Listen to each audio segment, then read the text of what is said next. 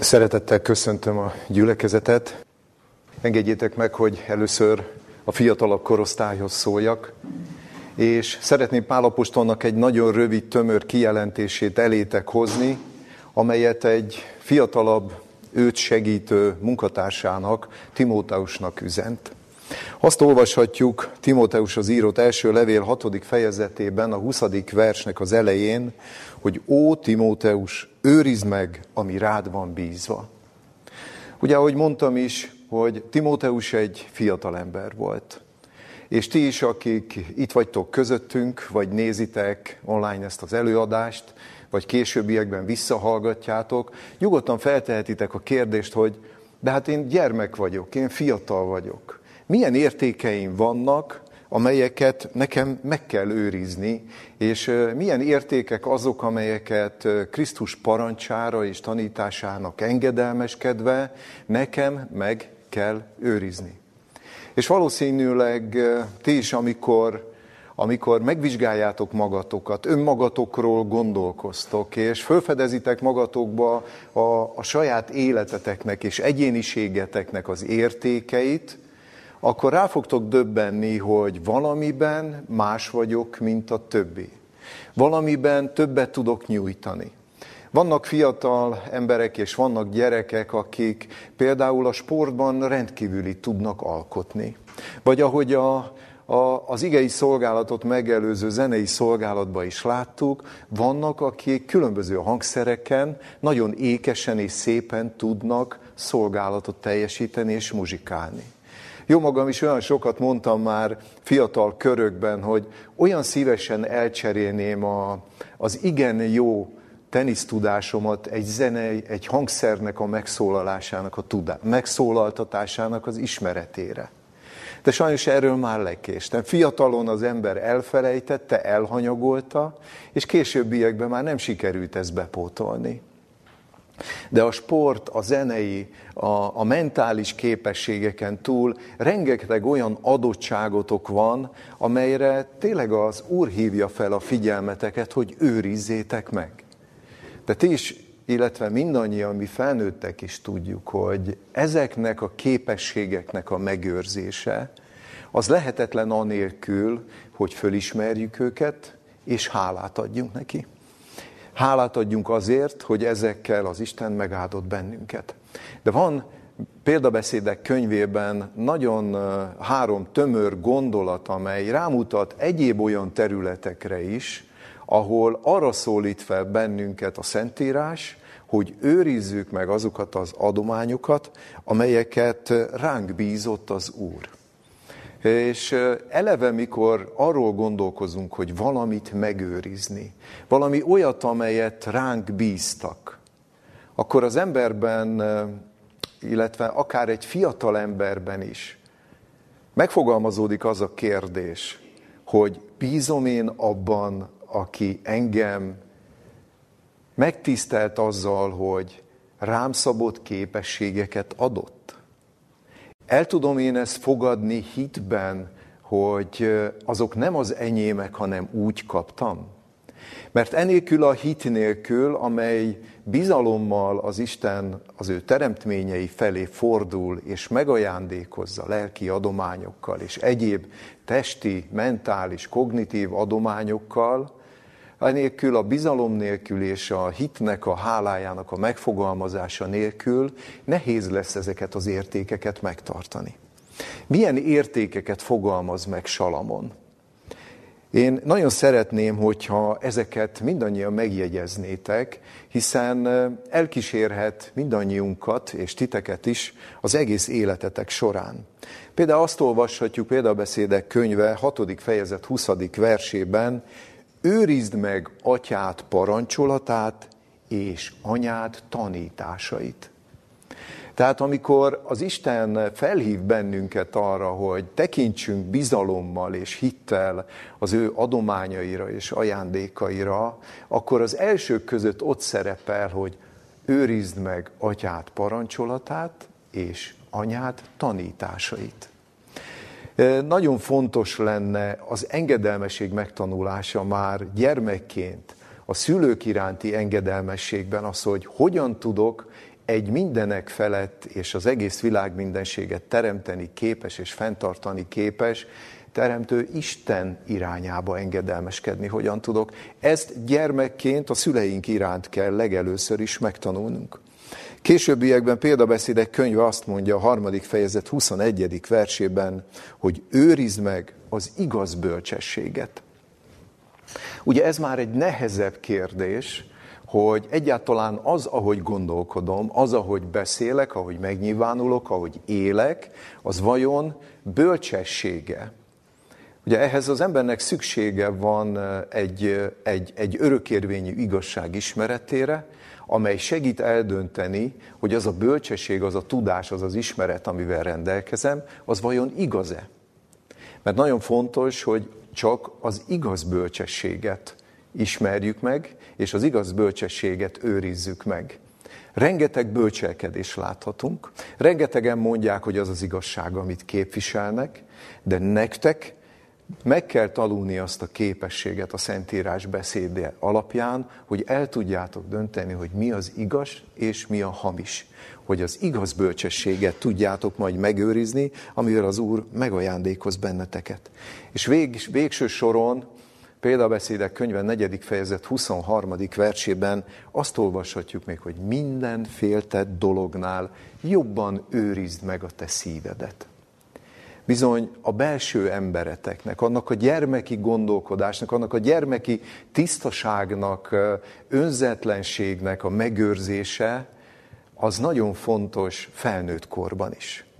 Nagyon sok nem igaz, nem tökéletes, mind a jellemet, mind az életformátokat és az egyéniséget eldeformálni képes hatást kell majd átértékelnetek azért, hogy a bennetek lévő gyermekit a gyermeki szívet meg tudjátok majd őrizni. Tehát én kívánom mindannyiótok számára, hogy, hogy, hogy, hogy abban a személyben higgyetek, aki annyira megbízott benneteket, hogy különböző a személyetekre szabott értékekkel ruházott fel, és miután ez a bizalom részletekről is helyreáll, és kialakul bennetek a hit, akkor mindazokat az értékeket, mindazokat a talentumokat, amit, amit kaptatok, őrizzétek meg. Őrizzétek meg atyáitoknak a parancsolatát, az édesanyátoknak a tanítását, őrizzétek meg az igaz bölcsességet, és végső soron talán a legfontosabbat őrizzétek meg, az pedig a szíveteket, a tiszta gyermeki gondolkodásotokat. Köszönöm a figyelmeteket! Drága testvéreim, tisztelt gyülekezet! A mai alkalomnak és a mai gondolatmenetnek a címeként én azt választottam, hogy tökéletes egység. Valószínű, hogy amikor mérlegeljük ezt a két szót, akkor pillanatok alatt kialakul az ember torkában egy gombóc. Mert nagyon sokszor érezzük a hiányát magának az egységnek is. De hogy egy egység hogyan válik tökéletessé, talán mindegy hívő ember számára, és mindegy a, a, a Krisztus hitét nem gyakorló ember számára egy örök kérdés maradt, hogy egy egység hogyan lehet tökéletes. Különösen egy olyan világban, ahol, ahol szinte recsegve, ropogva, inog, a kontinensektől kezdve a politikai identitáson keresztül minden változik, és minden egyre bonyolultabbá és komplexebbé válik. Hiszen eddig olyan jó el volt a világ békességben, amíg egypólusú volt, most hirtelen több pólusúvá akarják tenni, amely tartok tőle, hogy rengeteg traumával fog járni. Vagy itt van az, amikor egy olyan korszakban élünk, amikor a cserép elegyedni akar a vassal. És, és ez is olyan nehéz kérdéseket vet föl, amikor vannak nemzetek, akik olyan egyoldalúan gondolkoznak, csak a saját maguk érdekeit képviselik, és vannak olyan nemzetek, az úgynevezett multilaterális rendszerek, akik figyelembe veszik más nemzeteknek, más országoknak az érdekeit és a sajátosságait. Láthatjuk, hogy a, a, a cserép az egyre hangosabbá, a nemzetek közötti konfliktus egyre zajosabbá válik. Nagyon nehéz ezt a különbözőséget, ezt a széthúzást áthidalni, és az embernek valószínűleg csak hitben lehetséges ennek a, az áthidalása, hiszen olyan minimális befolyásunk van ezekre a folyamatokra. De ha kicsit szűkítjük a látóképet, szűkítjük a látómezőt, és koncentrálunk a közvetlen életkörnyezetünkre, akkor csak gondoljunk bele, milyen nehéz helyzetben van az az ember, aki szeretné megtalálni a kereszténység által képviselt egy igaz Istent. A világon mintegy 32 ezer féle keresztény felekezet van. Ugye eleve látjuk, hogy isteni vezetettség nélkül, isteni gondolkodásmód és a léleknek a, az isteni gondolkodásmód keresése és a léleknek a befolyása nélkül ez, ez eleve veszett. De én azt szoktam mondani a kereső embereknek, hogy fel ne add. Keresd, keresd meg a tökéletest, keresd meg az igazat és a tisztát. De rögtön érezzük, hogy azok a személyek, akik keresésbe fognak, azok rendkívül nehéz helyzetben vannak. Nagyon furcsa, hogy a, a világunkat a hit kérdésében rendkívüli pol, polarizáltság jellemzi. De mégis zajlik a világban emberi erőfeszítés által egy egységesedési folyamat. Nem tudom, emlékeztek-e rá, szeptember végén volt Nur Szultánban, Kazasztán fővárosában a világ vallásainak a találkozója. Egyetlen egy vallásnak a képviselői nem voltak jelen, ezt valószínűleg meg is értitek, és rögtön tudjátok az okát, hogy miért maradt távol. Ez az, az a moszkvai ortodoxia, tehát a, az orosz ortodox pátriárka és a helyetteseinek, a képviselőinek a távolléte, az szembetűnő volt. Ebben a tekintetben is látszik, hogy, hogy az ökumenére épülő ö, egység az még messze nem teljes és messze nem, nem tökéletes. Sőt, azt is mondhatnánk, hogy a, a Babilon, mint, mint vallásoknak az olvasztó tégeje, még nem egységes és nem teljes. De hogyha tovább szűkítjük a képet, hogy mennyire hiányzik, hiányzik az életünkből az egység és a tökéletes egység, akkor elég, hogyha rápillantunk, hogy milyen viszonyok uralkodnak a munkatársi körökben, milyen viszony uralkodik a családon belül, vagy akár a testvéri közösségen belül. Milyen mély romlás és milyen mély repedések és törések vannak a testvéri kapcsolatainkban. Amikor az ember fájó módon tapasztalja ezt, akkor igazán fölsikít és, és felsóhajt az Istenhez, hogy légy segítségünkre. Mutasd meg nékünk, milyen a tökéletes egység. Hiszen maga Krisztus is tanított erről, hogy legyetek minnyájan egyek. Az egység az egy krisztusi kívánalom, az egy krisztusi mérce. Egy olyan egységnek kellene lenni minden keresztény ember között, mint amilyen egység volt Jézus és az Atya között. Tudjuk jól, hogy ennek a mértéke, illetve ennek a célnak az elérése emberi léptékekkel és emberi erőfeszítéssel megoldhatatlan. És nagyon sokszor az embernek olyan érzése van, amikor keresi az egyformán gondolkozó embereknek a társaságát, hogy az a bizonyos ígéret, amelyet szintén Jézustól hallhattunk, hogy ahol ketten vagy hárman összejönnek az én nevembe, ott leszek, hogy ez a numerikus kifejezés egy fölülről maximált érték. Amikor egységről gondolkodunk, lassan oda jutunk, hogy ketten vagy hárman. Egyformán gondolkozunk. De valószínűleg mindannyian érzitek, akik a szóla szkriptúra elve mentén az Isten igaz beszédére és az az alapján megismert teremtő és megváltóra tekintve szeretnétek közösségi életet élni, hogy ez nem ilyen a mi életünkben. És vágyunk arra, hogy ez az egység egyáltalán létrejöjjön, és hogy ez tökéletes legyen. Mostában nagyon sokat gondolkoztam, és az egyik 88-as hírnök segített is ennek a megértésében, és, és annak, a, annak a hírnöknek a beszédét tanulmányozva és mellé olvasva a Szentírást, én találtam egy borzasztó egyszerű igét, amely rámutat arra, hogy a tökéletes egység minek a mentén tud kialakulni, illetve milyen feltételek mentén tud kialakulni. Ezt választottam a mai gondolatmenetünknek az alapigéjeként. Efézus beléjekhez írott levél, negyedik fejezet, ötödik versét. Ahogy mondtam is, egy nagyon egyszerű igen, nagyon könnyen megjegyezhető, összesen négy szóból áll. És ebből egy szó háromszor ismétlődik. Ezt az igét a következőképpen olvasom. Efézus beliekhez írott levél, negyedik fejezet, ötödik verse. Egy az Úr, egy a hit, egy a keresztség.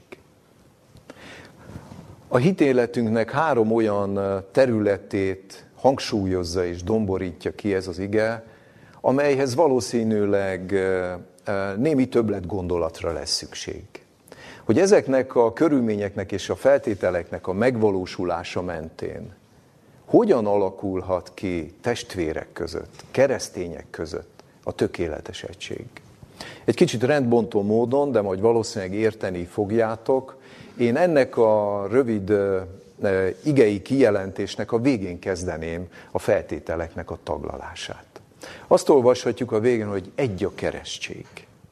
Nem tudom, emlékeztek-e rá, itt sokan vannak közülünk, akik túl vannak a keresztségnek a szent pillanatain, hogy miként következett be az életünkben a keresztségnek a tapasztalata. Hogy milyen csodák vezettek oda, sok-sok nehézségen keresztül, embert próbáló körülményeken keresztül, hogy eljutottam oda, hogy a hitünknek vallomására bemehettem a Szentlélek feredőjébe ott állhattam egyedül a Szentlélekkel és a megváltommal. És ha fölidézzük azt a pillanatot, amikor bemerítkezve a Szentlélek fürdőjébe, bemerítkezve a vízbe, és, és átéltem azt, amit a rómabeliekhez írott levélben olvashatunk, hogy, hogy, hogy, hogy, hogy megtapasztaltuk Krisztussal közösségben azt, hogy mit jelent meghalni. Azért, hogy új életre támadhassunk fel, és hogy, és hogy fizikailag hogyan jelentkezett a mi életünkben a keresztségnek ez a körülménye. Hogy ott abban a pillanatban én meghaltam. Már nem az voltam, mint előtte, mikor bementem a Szentlélek fürdőjébe. Amikor kijöttem a vízből, és elhangzott a keresztségi igém, akkor az ember ott állt ártatlanul, mint egy tiszta, pihe, puha, lágy, fehér toll, könnyedén, megtisztulva a korábbi életének minden rárakott védkétől, és nem is tudtam, mit kezdeni ezzel a helyzettel.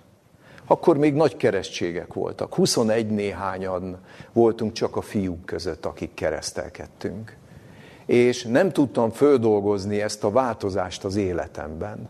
Amikor se a gondolatomat, se a cselekedeteimet nem befolyásolták a korábban elkövetett hibáknak a, a, a, a nyomasztó körülményei és a nyomasztó indulatai. Ott álltam ártatlanul, zokogva, mint egy kis gyermek, és nem tudtam földolgozni a változást. Csak azt tudtam, hogy Isten előtt mentálisan, tudatilag feldolgoztam, hogy az Isten előtt most itt állok ártatlanul. És valószínűleg mindannyian dogmatikailag értjük, hogy a keresztségnek ebben a pillanatában az ember megéli hitben azt, hogy abban a pillanatban, hogy kijössz a vízből, az Isten nem tulajdonítja neked a te hitedet, nem tulajdonítja neked a, a vétkeidet megtisztított. Ott állsz emberek és Isten előtt tisztán, ártatlanul. És tulajdonítja neked Jézus Krisztus igazságát. Nem lehet elégszer fölidézni ezt a pillanatot, ahhoz, hogy az ember ne, ne, merít, ne tudjon erőt meríteni ahhoz, hogy mit is jelent a keresztség az életünkben. Hogy mit is jelent az a, az, az a pillanat, hogy, hogy ebben én nem csak egy szövetségesre tettem szert abban a pillanatban, amikor megtapasztaltam az Isten szabadító hatalmát, hanem hirtelen szövetséges társaimnak a seregei vettek körbe. Amikor hirtelen becsöppentem egy olyan családba, akik szintén átélték ezt a tapasztalatot. Ők már többet is átéltek. Elindultak a, a hitáltali megigazulásnak a részesített útjának a, a rögös és nehéz akadályokkal teli megpróbáltatásain. De közösségre léptem velük. Szoktatok-e így tekinteni a testvéreitekre? Jelente ez nektek többletet ahhoz, hogy értékelni tudjuk, hogy nem csak egy világmindenségre hatást gyakorolni képes atyával van, szül, ö, ö, ö, atyával van szövetségesi kapcsolatok, nem csak a, a, a fiunk keresztül az atyával alakulhatott ki ez a tökéletes egység, hanem azokkal az embertársaitokkal is, akik és testvéreinkkel, akik hasonlóképpen átérték a keresztségnek az áldását. Én szeretném mindenkinek a figyelmét felhívni. A tökéletes egységnek az egyes számú lépése az az, hogy tökéletes kapcsolat alakuljon ki teremtő és teremtmény között, hivatkozva a szövetségesi szerződésünkre, bocsánat a szóhasználatért, a szövetség kötésünknek a gyakorlatára, hogy hitben elfogadom, megemlékezek rá, ott van lelki szemeim előtt, fölidézem, és bizony minden úrvacsora alkalmával, amikor, amikor felidezzük ezt, akkor eszünkbe jutnak olyan gondolatok, hogy egy a kenyér, mert egy test vagyunk sokan, mert minnyáján az egy kenyérből részesedünk. Amikor úrvacsorán, úrvacsorára készülünk, akkor ti föl szoktátok idézni azt, hogy milyen nagyszerű dolog egységben a testvéreimmel megemlékezni arról a szent pillanatról, amikor ott álltam emberek és Isten előtt hibátlanul tisztán. Tudok így gondolni az, az embertársamra, a testvéremre? Hogy neki is megadatott ez a tapasztalat. Ő is megtapasztalta Istennek ezt a csodálatos embert formáló hatalmát. Szeretném, hogyha ettől kezdve kicsit többször gondolnánk így a mellettünk álló, ilyen vagy olyan hitéletet folytató, vagy így vagy úgy velünk szemben álló testvéreinkkel. Hogy ezzel a szeretettel és ezzel az odaadással viszonyuljunk hozzá. Azt olvashattuk ugye az alapigénknek a középső szakaszában, hogy egy a hit. Ehhez kapcsolódóan szeretném ebből a fejezetből, tehát Efézus beliekhez írott levél negyedik fejezetéből a közismert 13. verset is fölidézni, ahol azt olvashatjuk, tehát Efézus 4.13-ban, hogy míg eljutunk minnyáján az Isten fiában való hitnek és az ő megismerésének egységére, érett férfiúságra, Krisztus teljességével ékeskedő kornak a mértékére. A tökéletes egységnek itt van megfogalmazva a keresztségen túli lényege. És a tökéletes egységből én mit szeretnék most kiemelni? Az Isten fiában való hitnek az egységére.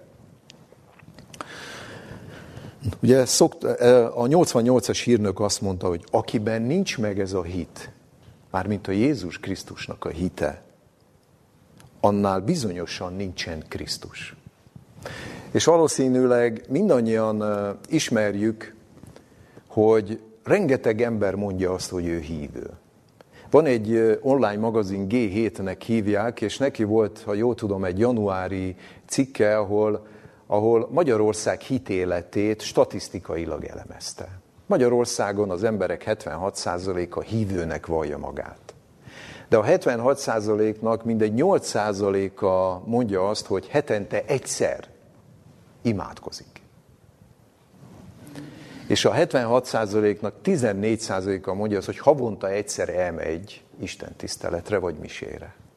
Nem tudom, érezzük el, hogy, hogy ez nem az a kategória, amiről itt beszélünk, hogy, hogy, hogy, hogy akiben nincs meg a hit, nincs meg a Jézus Krisztus hite, abban bizonyosan nincs meg Krisztus.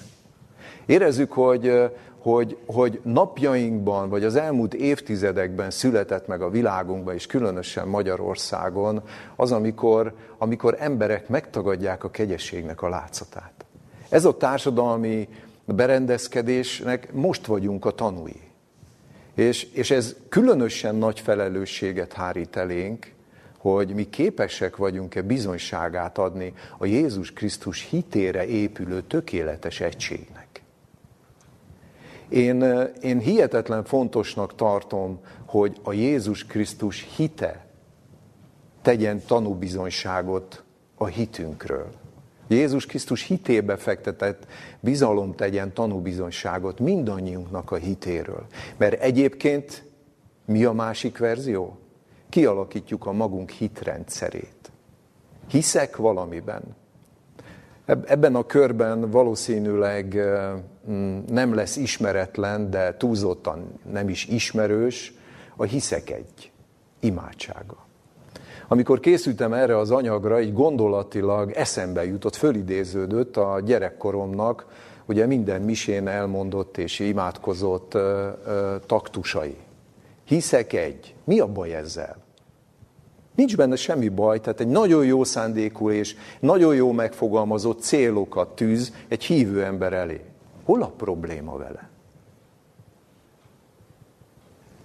Én hiszek és amit az embernek, mint minden az életében, rendkívül korlátos. Az én hittem képtelen elérni azokat a nemes célokat, amelyeket ebben a jó megfogalmazott imában kitűznek. Mi nem nézhetünk másra, és ezt mindannyian tudjuk, hogy nekünk nincs másra szükségünk, mint az egy igaz Isten fiának a hitére akikben megvan a Jézus Krisztus hite. És én azt hiszem, hogy ez a bizonyos tökéletes egység, amelyet oly sokan hiányolunk, a keresztségre való hivatkozás mellett, a keresztség tapasztalata és a keresztségben való megemlékezés után.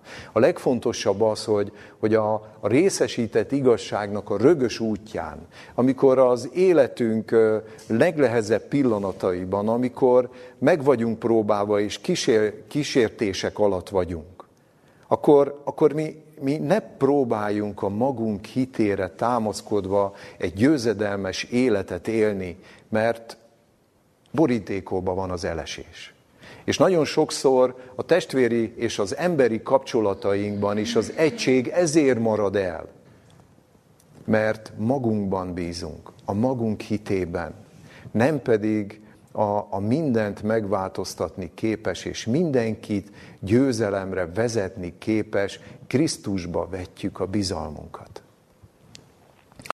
Én nagyon fontosnak tartom azt, hogy a testvéri kapcsolatunk az az úgy tudjon kialakulni, és most hozok egy ószövetségi példát elétek, az Ószövetségben olvashatjuk királyik második könyvében, az ötödik fejezetben Noámánnak az élettörténetét.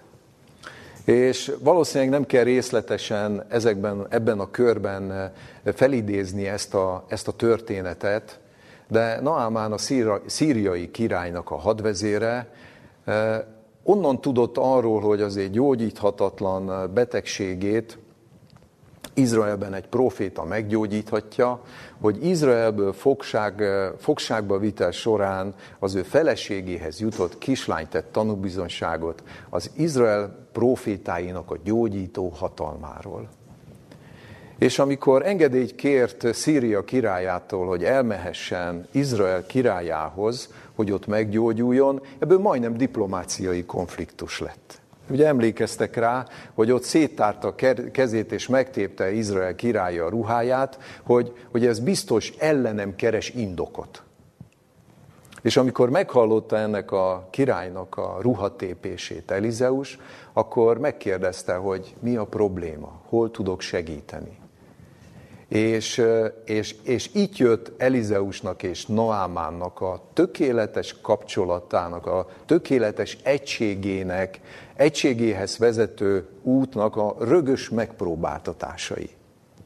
Hiszen amikor Noámán elment Elizeushoz, Elizeus hogy fogadta?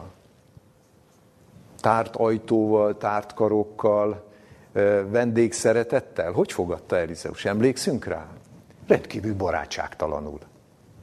Gondoljuk el, micsoda próba lehetett a kor egyik meghatározó államférfiának az, hogy elmegyek gyógyulni egy emberhez, sok-sok ajándékot viszek, nagyon messziről érkeztem, se ajtót nem nyit, se be nem enged, a sebeimet nem érinti meg, nincsen semmilyen kontaktus, csak a szolgálóján keresztül, nem is a Noámának a szolgálóján keresztül üzeni, hogy fürödjek meg hétszer a Jordánban. Nem érezzük? Ilyen az igazi gyógyítás? Sajnos néha napjainkban ilyen, de az, az, az ugye az egy más kategória. De, de ugye az, az Isten is arra tanított bennünket, hogy a személyes kapcsolatok legyenek. De miért kellett, miért volt szüksége Noámának erre a próbára? Hiszen ő azt hitte, hogy ez egy mechanikus eljárás. Oda megyek a profétához, a kislány is megmondta, királyom megengedte, a másik király közvetített, itt vagyok a proféta házánál, tehát mint, egy, mint beveszek egy gyógyszert, és meggyógyulok. De ennek a profétának szüksége volt nem egyszer, nem kétszer, hétszer kell bemerítkezni a Jordánba.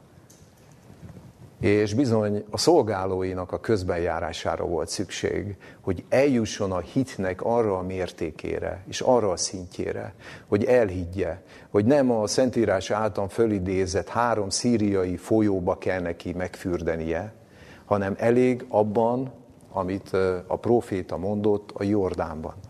Megtörtént a gyógyulás. És, és tudjátok, eddig is egy szép eseménysor volt ez.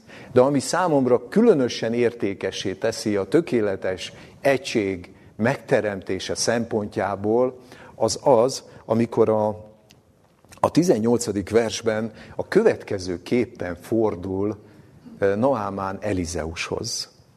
Azt mondja, ebben a dologban legyen az Úr kegyelmes a te szolgádnak, hogy mikor bemegyek az én uram Rimmon templomába, hogy ott imádkozzék, és ő az én kezemre támaszkodik, ha akkor én is meghajlok a Rimmon templomába, az, hogy én meghajoltam a Rimmon templomába, bocsássa meg az Úr a te szolgádnak ebben a dologban.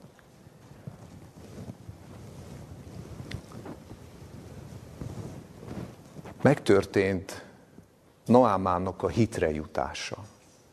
Azt is mondhatnánk, hogy hitközösség alakult ki a hadvezér és a próféta között. Szöve, azt is mondhatnám, hogy szövetséges társak lettek. De van itt egy nagyon dolog, ami a töké, nagyon fontos dolog, ami a tökéletes egységhez elengedhetetlen. És itt látjuk gyakorolni a fölolvasott igében, és mi nem mindig szoktuk ezt tenni. Látva, beismerve, felismerve az előttöm álló próbákat, kifejteni azt, hogy ott leszek, teszem, gyakorlom, de nem hiszek benne. Vannak-e ilyen bizalmas beszélgetéseink? Szoktunk-e úgy a testvéreink elé és a barátaink elétárni olyan bennünket feszítő problémákat, amelyekhez segítséget várunk, és amelyekhez támogatást várunk. Ez a férfi, ez a hadvezér megnyílt. Már nem bosszankodott az egyszerű gyógymódon, nem bosszankodott a, a, a, barátságtalan fogadtatáson, megtapasztalta Elizeus profétán keresztül az isteni gyógyító hatalmat, és megtapasztalta azt, hogy milyen szövetségese lenni az egy igaz Istennek, és milyen szövetséges társa lenni egy profétának, és utána bizalommal és őszintén kiöntötte a szívét. És a válasz az volt, igen, úgy legyen. Megnyerte Elizeust is, és megnyerte az, új, az Úr támogatását is. Drága testvéreim, ennek a két bibliai hősnek az élettapasztalata rámutat arra, hogy, hogy nagyon sokszor eljutunk a Jézus Krisztus hitének, az elne, elnyerésének a lelki adományára, adományához.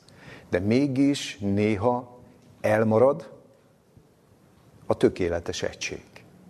Mi lehet az oka? Ez az ok pedig az, amit a harmadik feltételként hoznám előttökre a, a, az alapigénkből, hogy egy az Úr.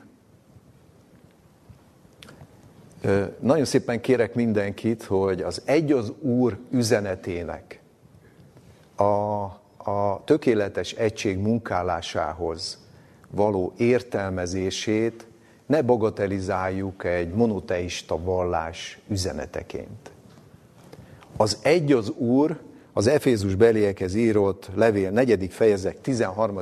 verse elmondása szerint azon túl, hogy az Isten fiában való hitnek az egységére vezet bennünket, elmondja azt is, hogy az ő megismerésének egységére érett férfiúságra juttat bennünket. Amikor arról beszél a Szentírás, hogy egy az Úr, ez nem azt jelenti, hogy, hogy egy igaz Istenbe beszél, ez alap, enélkül nincs keresztség. Érezzük, értjük.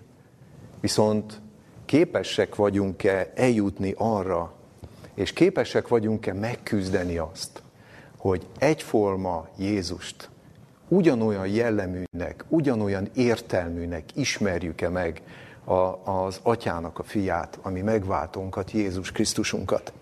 Én nagyon fontosnak tartanám azt, hogy, hogy, hogy ez a megismerésének az egységére el tudjunk jutni.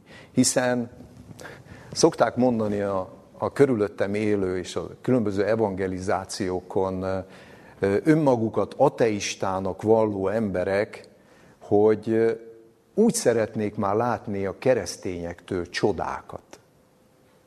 És bizony ezeket a csodákat el is mondják, hogy nem feltétlen gyógyításban, halott feltámasztásban, stb. várják, hanem jellemfejlődésben és egységben. Ne csak egy formai, vasárnapi, szombati, akármilyen megjelenés legyen, hanem testvéri szeretetben és egységben, tökéletes egységben szeretnék látni a kereszténységet. Mondja ezt egy olyan ateista ember, akinek a társai, akik szintén ateistának vallják magukat, úgy vallanak erről a férfiról, mint aki Isten tiszteletet gyakorol a karitatív tevékenysége során. Nem tudom, értjük a groteszt? Vannak, akik Isten bevetett hitáltal, az Istennel való szövetségkötés után se képesek olyan mértékű bizonyságot tenni a hitükről, és a Jézus Krisztusról és a tökéletes egységről, mint amilyet egy, egy, egy a fiút nem olyan mértékben ismerő, de és még keresztséget se kötött ember pusztán a, a jó szándék és a szeretet alapján képes produkálni. Elmegy a gettóba, segít az időseknek, segít a rászorulóknak, fát, tüzelőt, gyógyszert, élelmiszert osztogat. Minden, hogy is mondjam, a korábban elmondott az egységhez szükséges feltétel megléte nélkül. Közösséget vállal velük. És valahol megszégyenítő, hogy, hogy ateistának valva magát a hitéletében és az életének a, a cselekedeteiben mégis több tanúbizonyságot tesz az egy igaz Istenről, az Úrról.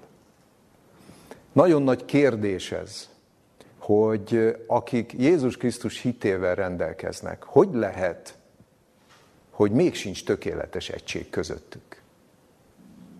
Hát nem nyilvánvaló, hogy azért, mert nem ugyanolyan Isten képet ismertek meg, és nem ugyanolyan Istent Jézus Krisztus képére, nem ugyanolyan Isten képet és jellemtulajdonságot alakította ki erről a világ mindenséget fenntartó és újjáteremtő Istenről. A Galácia beliekhez írott levélben ott a második fejezetben olvashatunk arról, hogy a Szentlélek kiáradása után, pünköskor, ugye ezek a férfiak, akiket apostoloknak hívunk, és az ős, őskeresztényi korban képviselték az Isten üzenetét, a Szentlélek kiáradása után még sincs, mégse volt közöttük tökéletes egység. Valószínűleg emlékeztek erre az üzenetre, Galácia beliekhez írott levél második fejezet 11-14. versei közötti szakaszra, amikor Pál leleplezi Péternek a képmutatását. Amikor leleplezi azt, hogy, az, hogy a, beszél arról, hogy a pogányok között milyen missziót végzett, és utána nem vállal velük közösséget, nem bacsorázik velük együtt, és képmutató módon elkülönül a körülmetélkedést hangsúlyozó zsidóság körében. Pálapostól ezt egyértelműen képmutatásnak nevezi. De mi lehetett az ok? Jézusnak a megismerése, az egy úr képének a, a nem betöltése volt az a legfőbb ok, amely oda vezetett, hogy, hogy ez a különbség létrejött. És aki igazán megismeri, mint ahogy Péternek is módjában volt, és ki is fejezte, nem csak, hogy megismerte a fiút, hanem kifejezte azt is, hogy szereti a fiút. És ő, és ő baráti szeretettel szeretne szolgálni abban a műben, amelyet a, a fiú rábízott az apostolokra. És mégis, mégis ott van a, a, az, az Isten képnek a meg, megsértése, és ott van az, hogy nem tudott engedelmeskedni, mert a formai és a legalista körülményekre jobban odafigyelt, mint az Isten személyére. Nekünk hatalmas felelősségünk az, hogy, az, hogy képesek legyünk a tökéletes egységben, és a tökéletes egység kimunkálásához, az Isten jellemét kontrollálva olyan testvéri kapcsolatot létrehozni, ahol figyelmeztetni tudunk, ahol lehetőségünk nyílik arra, hogy rámutassunk testvéreknek a problémáira. Rámutassunk arra, hogy itt és itt nem helyes, amit teszel. De isteni kegyelemmel, a kezét megfogva, az ügyét az Isten tökéletességének az oltáráról letéve, segítségül hívja az ő erősségének a jobbját. Munkálkodjunk azért, hogy, hogy, hogy az az egység, amely, amely oly sok sebből vérzik, minél tökéletesebben jelen tudjon lenni az életünkben. Ez nem fog tudni bekövetkezni anélkül, hogy a tökéletes Isten fiát szemléve ne vegyük észre azt, hogy milyenek vagyunk. Ha valaki nem látja be a hibáját, akkor ugye az képtelen azon módosítani, képtelen azon változtatni. Nagyon sokszor elkövetjük azt a hibát is, hogy mi akarunk tükröt tartani az adott személy elé. Nem pedig Krisztust visszük ebbe a kapcsolatba.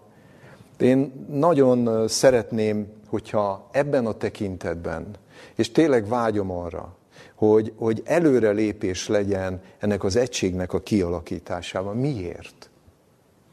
Ahogy a bevezetőmben is mondtam, rendkívüli világban élünk. Minden szinte pórusaira akar szakadni. És nem tudjuk még, hogy milyen mértékű lesz ez a, ez, ez a szakadás és ez a romlás. Azt tudjuk, hogy fokozódni fog, de a mértékét még nem tudjuk. De egy ilyen helyzetben különösen fontos az, hogy, hogy a tökéletes egység körülményeit megteremtsük. A Korintus beliekhez írott első levél, első fejezetének a tizedik versében a korintusiakat föl, korintusiak figyelmét felhívja Párapostól, hogy minnyájan egyképpen szóljatok, és ne legyenek köztetek szakadások, de legyetek teljesen egyek ugyanazon értelemben és ugyanazon véleményben. Tehát tehát se a, a beszédünkben, se a, a, a cselekedeteinkben ne tükröződjék az, hogy különböző véleményen vagyunk. És akik nem tudják ezt elfogadni, azok, azok, azokat hordozni kell. Nagyon hosszan a, a, a Krisztusi kegyelemnek a figyelembevételével akár sok-sok járó mérföldet is vele elmenve el kell kísérni. De sajnos a, a, annak érdekében, hogy a tökéletes egységet meg tudjuk teremteni, sokszor a közösség kollektív érdeke fölülírja az egyéni érdeket. Miért tartom nagyon fontosnak azt, hogy beszéljünk a tökéletes egységről, és tényleg ne csak beszéljünk, hanem imádkozzunk és küzdjünk is érte. Dániel könyve 11. fejezetében a, a világunkat érő legnagyobb próbatétel van profétikus léptékekkel leírva. És ebben a rendkívül embert és közösséget próbáló időszakban van egy réteg, aki, aki, akiről azt mondja a Szentírás, tehát Dániel könyve 11. fejezet 32. versében, hogy ellenben az Istenét ismerő nép felbátorodik és cselekszik. Drága testvéreim, nem engedhetjük meg azt a luxust, hogy ismerve azokat a feladatokat, amelyre elhívta az ő népét az Úr, ismerve azokat a kihívásokat és nehézségeket, ismerve a magunk életének a küzdelmeit, nem engedhetjük meg, hogy ott álljunk egyedül, repedezésektől és törésektől megterhelten, és hogy ne alakuljon ki az az egység, amikor kéz a kézben, mint egy, mint, mint, mint egy, mint egy katonacsapat, mint egy zászlós tábor, egymás lelki életét és fizikai életét is óva, tökéletes egységet hozzunk létre. Tudjuk jól, hogy ehhez ez a három feltétel szükséges. Az egy a keresztség, egy a hit, és az egy jellemtulajdonságokkal azonosított Úrnak a megismerése. Ehhez szükségünk van az isteni kegyelemre, hogy kialakítsa ezt. Én kérek mindenkit, hogy ezért imádkozzunk. És kérem azt, hogy, hogy tegyünk meg mindent, szeretetben, kegyelemben és hosszú tűrésben, hogy ez az egység, az tökéletes legyen. Krisztusunkért. Amen. Imádkozzunk. Drága jó Istenünk, égi pásztorunk, köszönjük Istenünk, hogy ezt a kis időt velünk töltötted, és ezt az egész napot szándékozol velünk tölteni.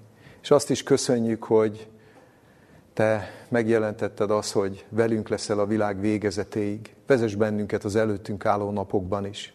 És segíts Istenünk, hogy mindannyian eltökéljük és elhatározzuk, hogy nem engedünk meg a testvéri kapcsolatainkban repedéseket és töréseket. Segíts abban, hogy, hogy a keresztségünkre hivatkozva, a Jézus Krisztus hitét segítségül hívva, és az ő jellemét, a róla alkotott képet minél magasabb szinten megismerve, képesek legyünk munkálni barátaink, testvéreink és családtagjaink közötti kapcsolatot. Istenünk, te légy ebben velünk, hiszen olyan nehéz világban élünk, olyan nehezen érthető világban, amikor tényleg csak egy biztos pont van, ami Jézus Krisztusunk, a szegletkő, amelyre föl lehet építeni egy templomot, föl lehettek építeni egy élő kövekből a, a, a földi szentét.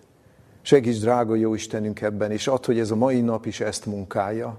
Délutáni beszélgetéseinkben, a nap hátvevő óráiban áld meg az együttlétünket, és áld meg az előttünk álló, ez előttünk álló napokban és hetekben minden olyan szándékunkat, amikor igyekszünk az ő, ami Urunknak, Jézus Krisztusunknak a megismerésének az egységére, és igyekszünk a te fiadban való hitnek az egységére eljutni érett férfiúságra. Te munkád ezt a mi életünkben, és segíts abban, hogy ez mindenki számára, minden kívülálló számára látható legyen, akkor, amikor az Istenét ismerő nép majd felbátorodik és cselekszik, végzi majd azt a szolgálatot, amire elhívtad, Tudjuk jól, hogy ez, ez, ez nehéz elképzelni is, hiszen oly sokan elszunnyadtak és elaludtak. Segíts ebből az álomból felébredni, és a Szentlélekkel közösen szerzett hit tapasztalatokból elég olajat nyerni, hogy amikor jön a világ megváltója, akkor világítani tudjunk. Áld meg együttlétünket, áld meg napunk hátraevő részét, és áld meg az előttünk álló heteket. Krisztusunkért az ő keresztjére tekintve kértük. Amen.